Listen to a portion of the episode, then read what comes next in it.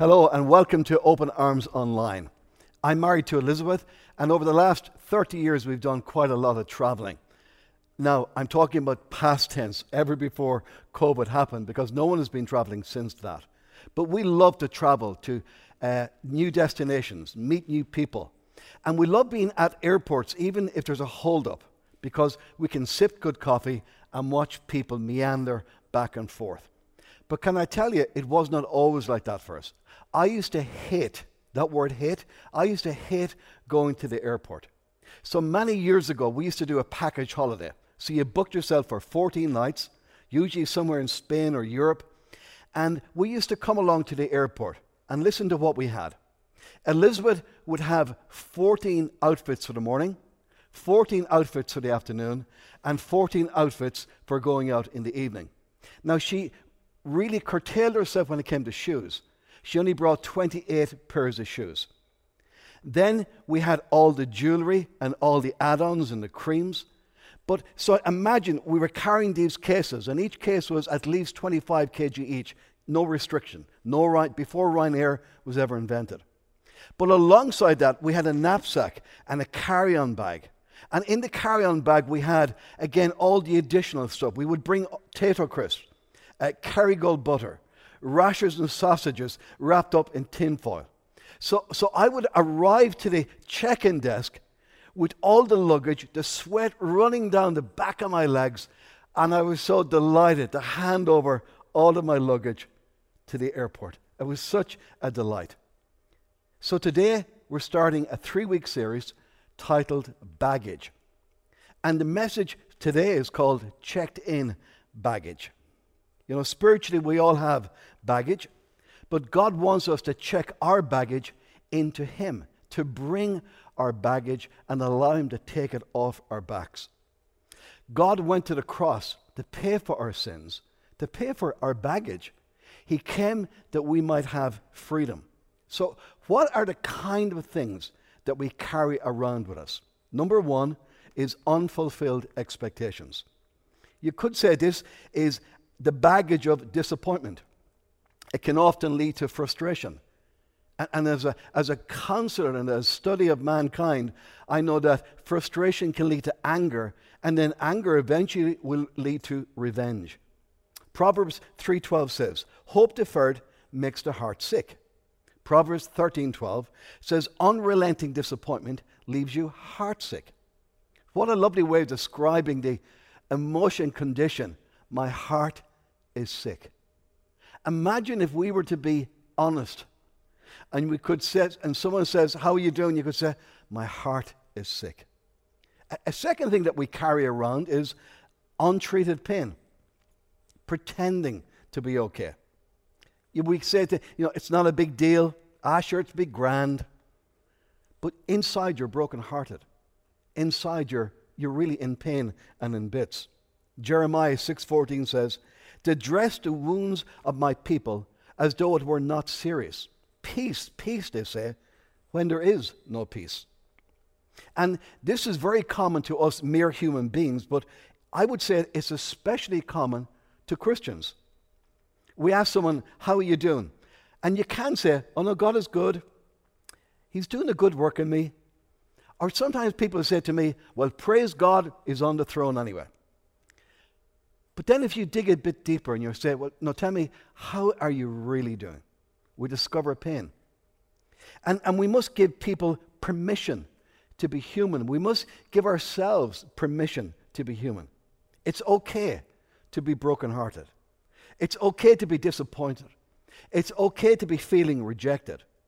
We don't need to, to run away from people's pain because somehow we see the reflection of ourselves in them, or sometimes it reminds us of our own pain. We must have time and space for ourselves and for others. You know, there's one who can restore our broken hearts, there's one who can heal our disappointment, there's one who can heal the pain that's within our heart. So I would encourage you to sit with someone. And those of us who do for a cup of coffee, a tea, a chat, allow them to express the pain without throwing a scripture at them or without, you know, give them an, a one off answer or judging them. Just allow them to express what's happening in their lives. The third baggage that we call is unresolved yesterdays, not dealing with the issues quickly. We pull it off. I'll leave it till next week. Sure, it's not that important anyway. It'll be grand. Great Irish expression. It'll be grand. But you continue to, to carry that baggage. Ephesians 2.26 says this, In your anger, do not sin. Do not let the sun go down while you're still angry. And do not give the devil a foothold. Now, this is really important. You know, we, oftentimes we, we give this in the context of, of marriage, but it's, it's not in the marriage context, it's in the context of relationship, one with another. It's about all relationships. And, and the question is has the devil got a stronghold in our lives? Has the devil got a stronghold and allow us to have pain that we don't deal with? Allow us to have hurt and rejection and broken relationships that we carry through the years and builds layer upon layer upon layer. You know, in pastoral care, in the counseling room, we come across so many broken people with unresolved issues. And again, some people would say, well, it's really not that important in the light of eternity. Others people say, well, yeah, but that one is that will be covered by the grace of God. And then other people just say, hey, I, I'm just going to get over it. I'm a big boy, I'm a big girl, I'm just going to get over this kind of thing. Some people actually feel guilty for feeling guilty. they, they, they, feel guilty because they have normal human feelings. It's as if we should no longer have negative emotions, or indeed any kind of emotion, because Jesus died, He forgave us, and so we think it's over, it's done. We'll just leave all that stuff in the past.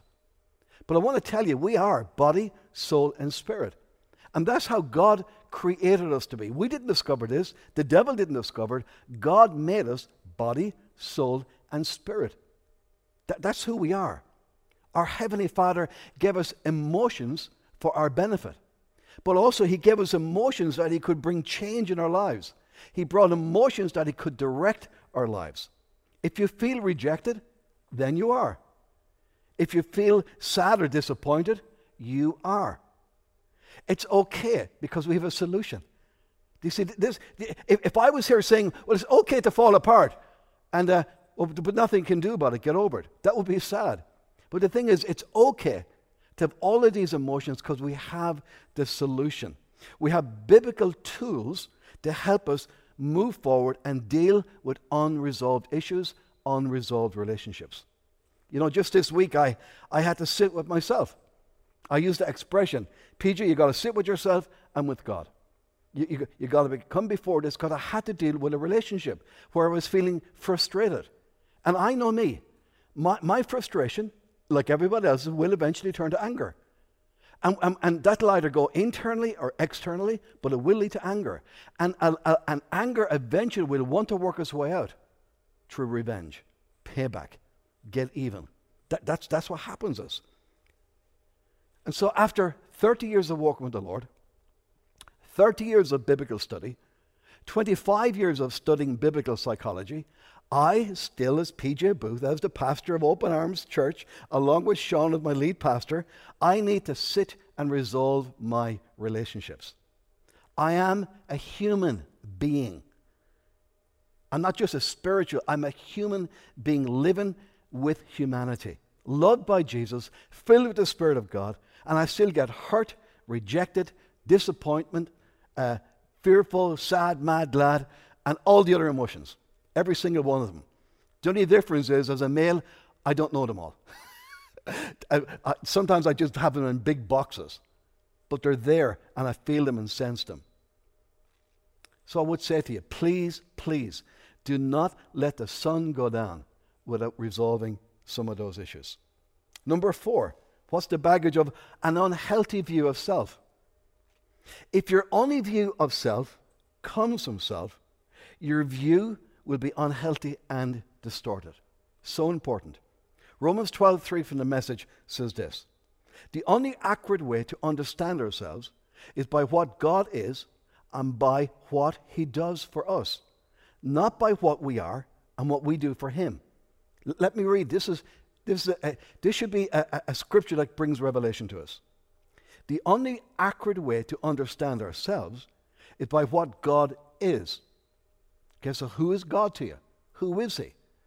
Who is He according to Genesis to Revelation? And by what He does for us, not by what we are and what we do for Him.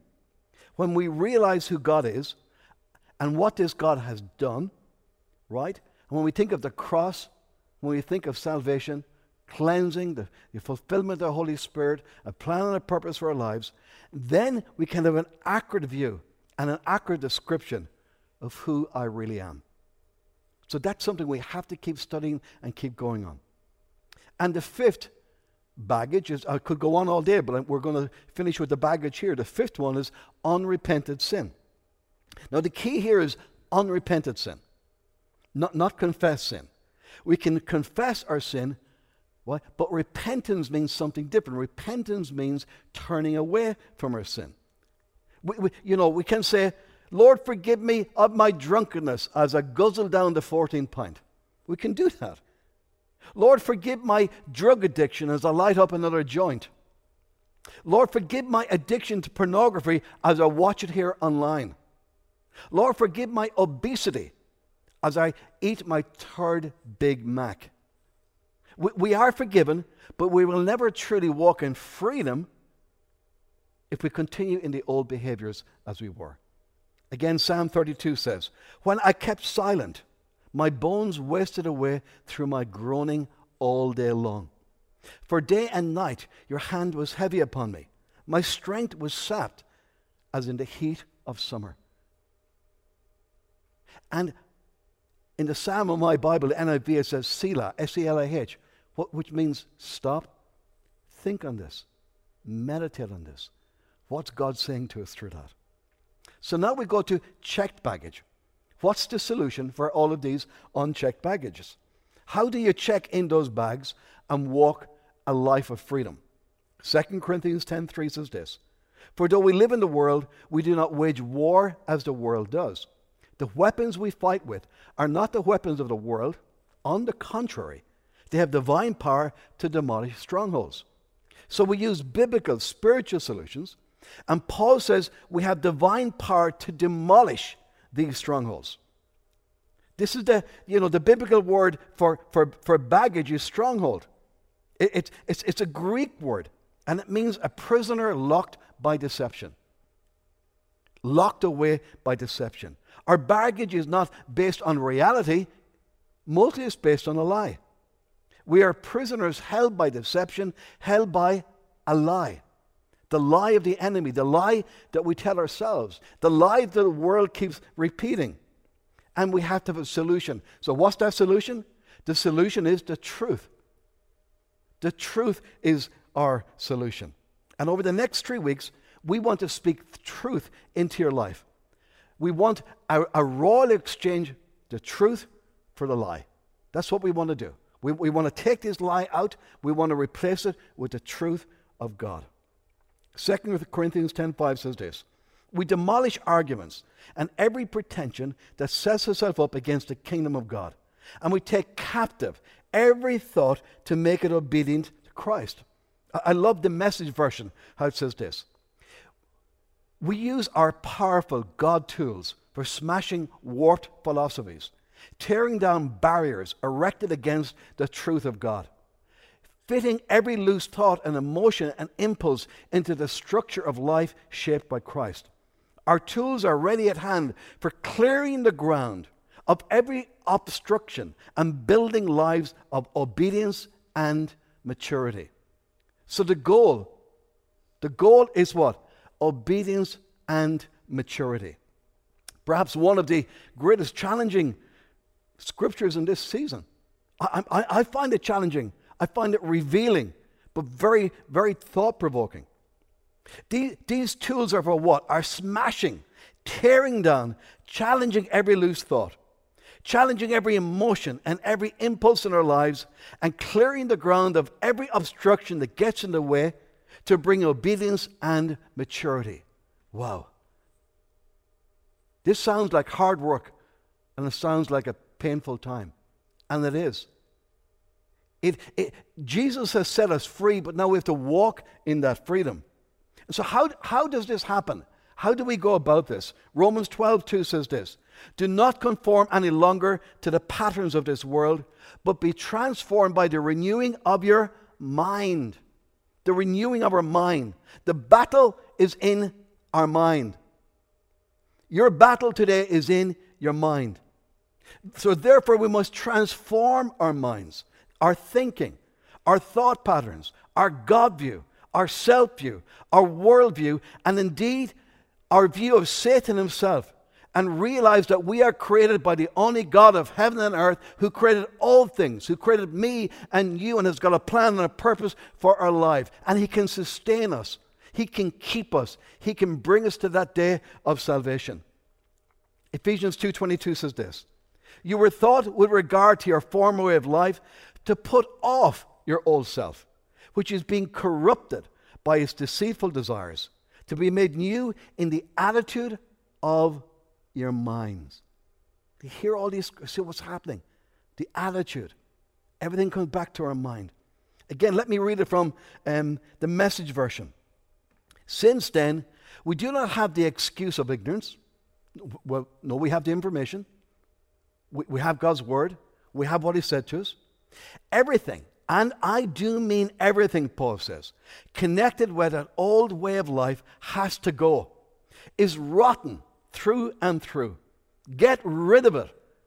Paul, tell us what you're really thinking. Come on. He says, get rid of it and then take on an entirely new way of life, a God fashioned life, a life renewed from the inside and working itself into the conduct as God accurately reproduces his character in us. So we gotta we gotta change. I, I'm not the old guy I was. I've been born again by the Spirit of God, but I have to change my thinking, my behavior, my attitudes. I've to got to tear them up and tear them out and allow that new creation of God to emerge. John 8 32, such an important scripture. Let, let me read it incorrectly to you first. The truth of God will set you free. Is that what the Bible says? It says this Then you will know the truth, and the truth will set you free. Then you will know, we have to have knowledge of the truth. We got to come along and not just read the scripture and declare it. We got to know what does this mean? How does it apply to my life? And it's the knowledge of the truth that will set you free. The Amplified said, if the Son liberates you, makes you free men, then you are really and unquestionably free. And that's what God wants for us. Jesus is the way, the truth, and the life. His word is truth. When you get His truth into your lives, we will have true freedom and liberty. But let me tell you something. Unfortunately, there's a price tag. It's easy to say, get the truth into ourselves accept the truth, and the truth will set us free. But that means we must come face to face with ourselves. We must come face to face with the lie that we've been living. And all of us, to one degree or another, are living some kind of a lie. There's very few people on this earth who are truly, truly honest with themselves according to the Word of God. And this lie that we've lived with, you know, for me, it's 63 years. 30 years of walking as a Christian, I realize that's not how you live out the truth. That's part of the lie. It's part of the lie of my past, part of the lie of my past education, of my past peers, of my past relationships, of my past thoughts and attitudes about myself, about the past that the enemy sowed into my life. It's, it's living out, not, that's not living out the total truth, it's living out part of the lie. And, and so people said, Peter, are you telling me that we live part of a lie? Yes, we do. We sure do. It says that our old way of life is rotten through and through. We must face up to the fact that we not only lie to others, but we lie to ourselves. And the damage that the enemy and ourselves has wrought in our lives. So we must come face to face with truth. We have to come face to face. And most of us are not always willing to go through that process because it's painful. It's a painful process to go through truth. But I want to encourage you the though may be painful, the benefits are wonderful. The benefits are really, really wonderful. The benefit is true freedom. Know, when we come along and say, How are you doing? Oh, I'm great. God is wonderful. Hallelujah. Bless the Lord. It's a lie. We have to stop this rubbish. We have to start getting people around us who don't judge us and we don't judge them and say, Hey, I'm having a rotten day. It's horrible. Horrible. I feel awful. I'm not living the way life, the life that Christ has for me. I'm living a lie. And when the world looks at us, we have to question do, do they see the truth we're living out or do they see the lie that we're living out? And I tell you, I've not come across stupid people. Not in this nation, anyway. I've done many stupid things, and I've come across people who've done stupid things, but not stupid people. They catch on really, really quickly. So the only person we're lying to is ourselves. He knows everything. He needs the thoughts that are on our mind. He, he knows the words before we speak them out. He knows everything that's going on. So I want to leave you today with three truths to help you on the journey of discovering the real truth of your life. Number one, God still loves me. God is not mad at me, God is mad about me. We, we have to keep coming back to that. God knew how despicable we were, and yet He came and He died for us. God knew how opposed and self centered and selfish we were, and yet He came and died for us because He loves us and He's got a plan and a purpose for our lives. John 3:16 Study these scriptures. This is how much God loved us. He gave His Son, His one and only Son. And this is why so that no one need be destroyed. By believing in Him, anyone who ha- can have a whole and lasting life. God didn't go to all the trouble of sending His Son merely to point an accusing finger, telling the world how bad it was. He came to help. Folks, He came to restore. He didn't come to judge us. We are already judged. He came to give us freedom and liberty and love and acceptance. That's why He came. The second point on this is God can free me. Many of us have bought into the lie that I cannot really become what God has called me to be. Perhaps some of us would say, It's too late. I've tried, but it's too hard. Many of us said, But I've sinned too much. I've, I've either sinned too much before, or, or now because I'm a Christian, I've sinned after becoming a Christian. And surely I should know better. Surely this is on me. Romans 8 1 again from the message says this With the arrival of Jesus the Messiah, that fateful dilemma is resolved. Those who enter into Christ being here for us no longer have to live under a continuous, low lying black cloud. A new power is in operation.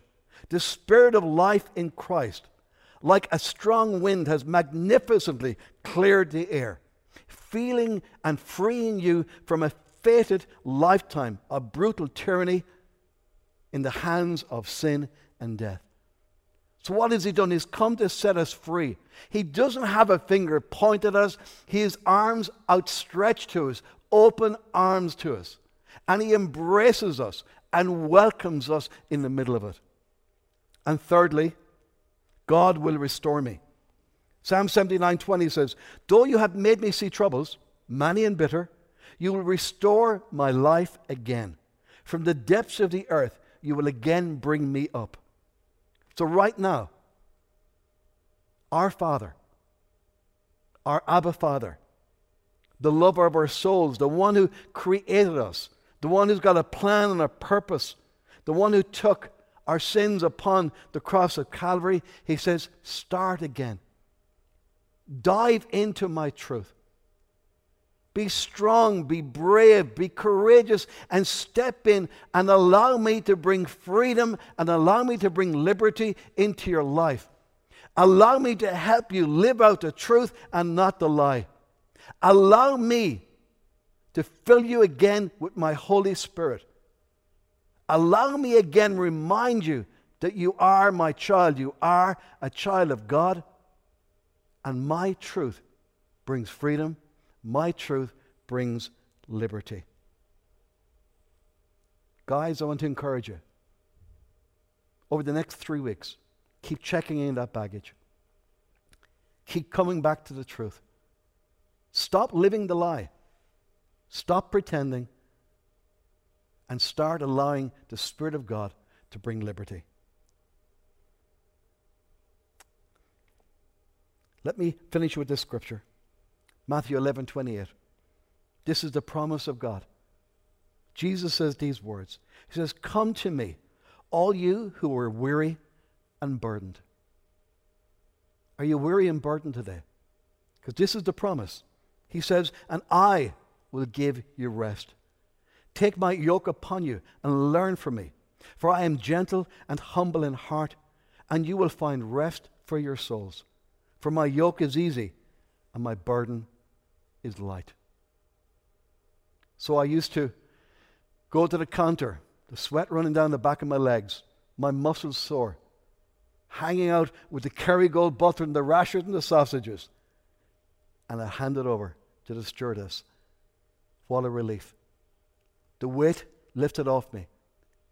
Jesus said, My yoke is easy, my burden is light. Hand him your baggage today.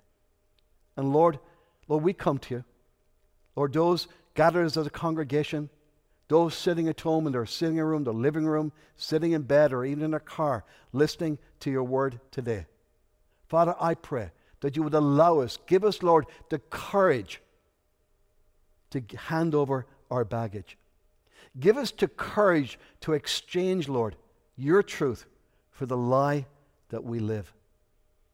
Lord, would you allow us to truly love you, but also to accept your love and your freedom in Jesus' name.